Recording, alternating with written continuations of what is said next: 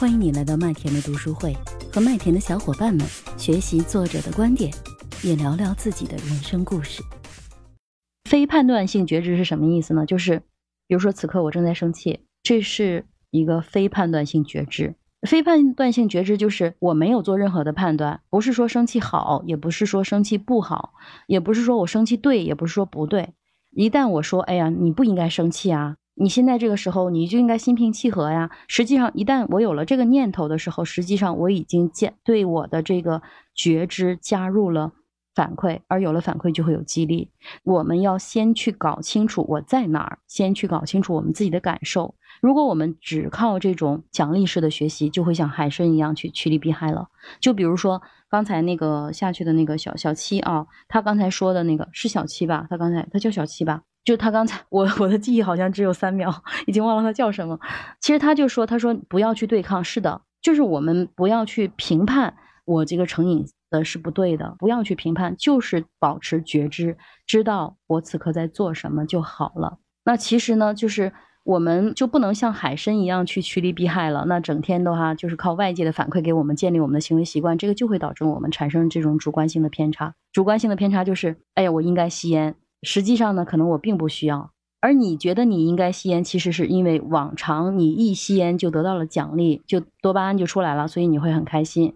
其实这个呢，就是我们对自身的一种判断的错误的方式，错误的判断，所以叫主观偏差。所有的成瘾其实都是跟主观偏差有关系，我不知道我有没有说明白成瘾的行为啊，就是简单点概括，就是有一个触发的因素，然后产生了一个行为，然后得到了一个奖励。那这个触发的因素，比如说，哎呀，我现在这个干了一个大大 case 是吧？把一个大表格做完了，工作中，然后坐下来，我要休息一下，我想要 relax 一下，然后我就说拿起手机吧刷一下，或者说，哎呀，我要拿根烟吸一根，对吧？这个就是触发的因素。而这个行为就是刚才我说的吸烟啊，或者是说刷手机，奖励就是可能大脑给我们的多巴胺。所以在遇到这样的情况的时候，我们就通过不断不断的这个循环往复，不断的触发，然后做这个行为，然后得到奖励，来强化我们的这个。最后呢，可能我们的大脑的脑回路就特别宽了，然后呢就会自然而然的形成这样的一个习惯，就变成成瘾了。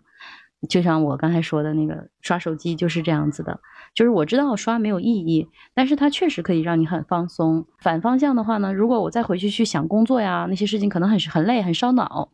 那我就宁愿选择这种方式，先获得多巴胺再说。所以触发的因素呢是需要一些内容的。就是我，比如说我想要去，比如说工作中，哎呀，我说我要去搜一下这个这个张天爱是干嘛的，是吧？我想要去搜一下，那我的行为是搜，比如说搜短视频，但是我其实搜可能搜一眼，但是然后就开始看别的了，然后可能我就开始得到了得到了很多的多巴胺，就是这样子触发的因素，行为奖励。所以其实问题出在哪儿？我们的大脑就是这样子去，呃，让我们形成这种习惯的。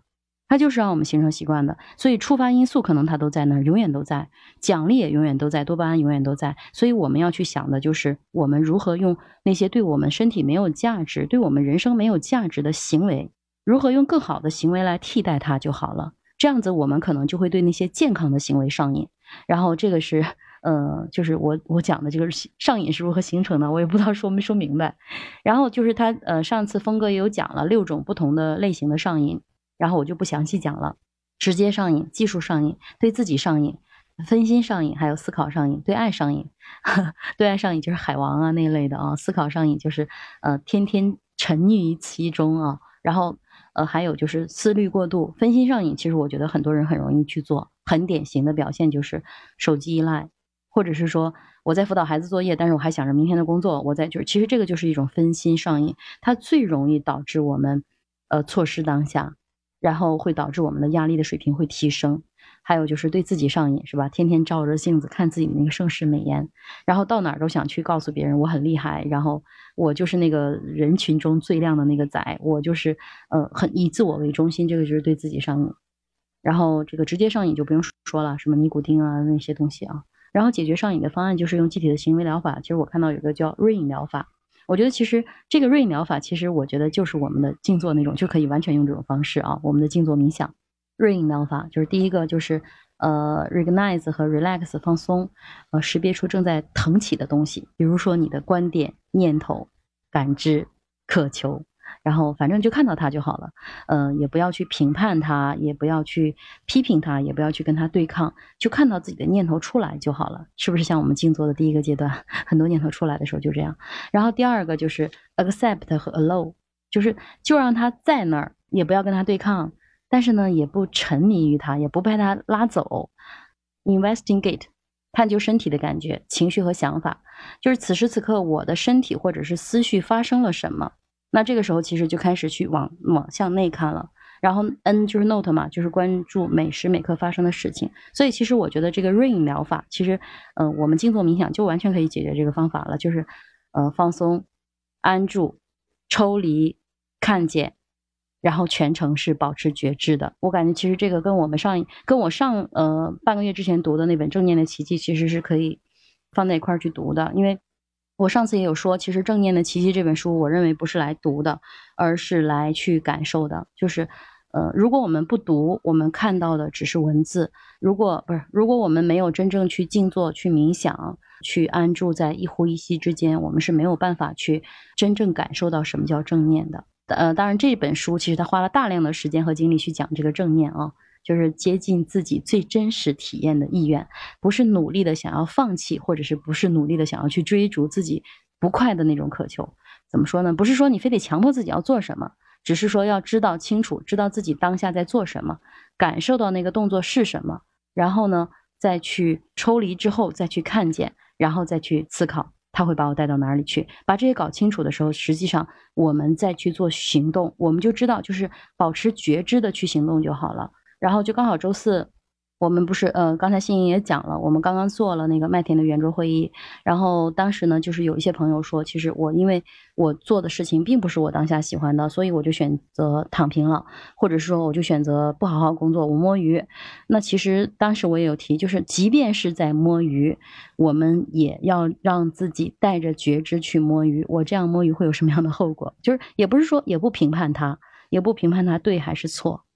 只是要自己清楚的知道你现在在干什么，你自己知道吗？然后这个事情它会带来什么样的结果？然后呢，可能我们自然就会知道该去做什么样的选择，要不要用其他的那个方式去替代。然后就举我自己的例子，举我现在早上的这个，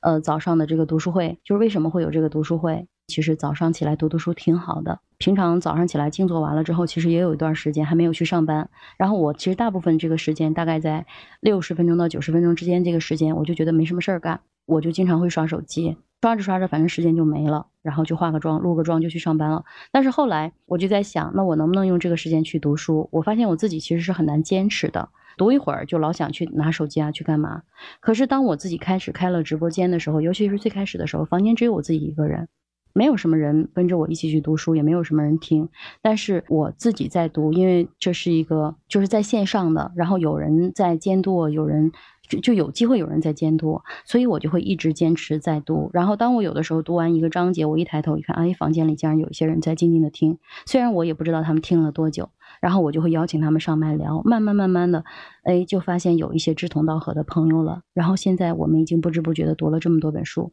其实我觉得我就是用读书这件事情来替代刷手机这件事情。我自己认为我的效果会更好，因为我要做读书会，所以我要自己要提前先每一期的读书会之前，我要先把这个章节先再读一遍。因为这本书其实我已经读完了，但是我还要再先读一遍，知道这个章节要讲什么，然后我才能跟大家去讲。可能在过程中再跟大家去谈、大家去分享的时候，我还要再去听大家的分享，然后再去做总结。我认为其实无形当中我自己的收获就会放大，因为我自己听了、读了、看了，然后我也听了其他人读，然后呢，我还听了其他人的分享，所以我觉得在这个角度上，我的收获是最大的。而其实我正是因为通过这样的一个方式，我去替代了我原来的那个刷手机的行为。如果不是要去真的要去搜资讯，可能我就不会特意去上那些短视频的平台。我觉得其实这个是我自己感受吧，这是一个非常好的方式。总结一下，其实就是我们知道任何一件事情要要让自己去保持着觉知，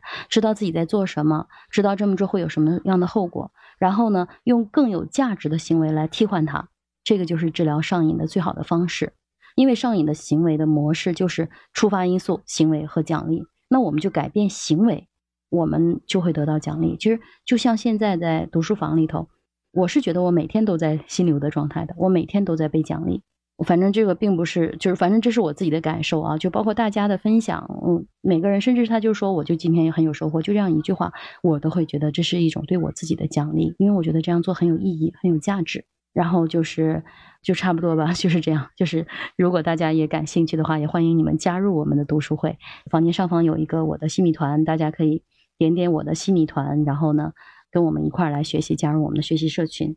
我是麦田新生，关注我，收听更多的成长话题吧。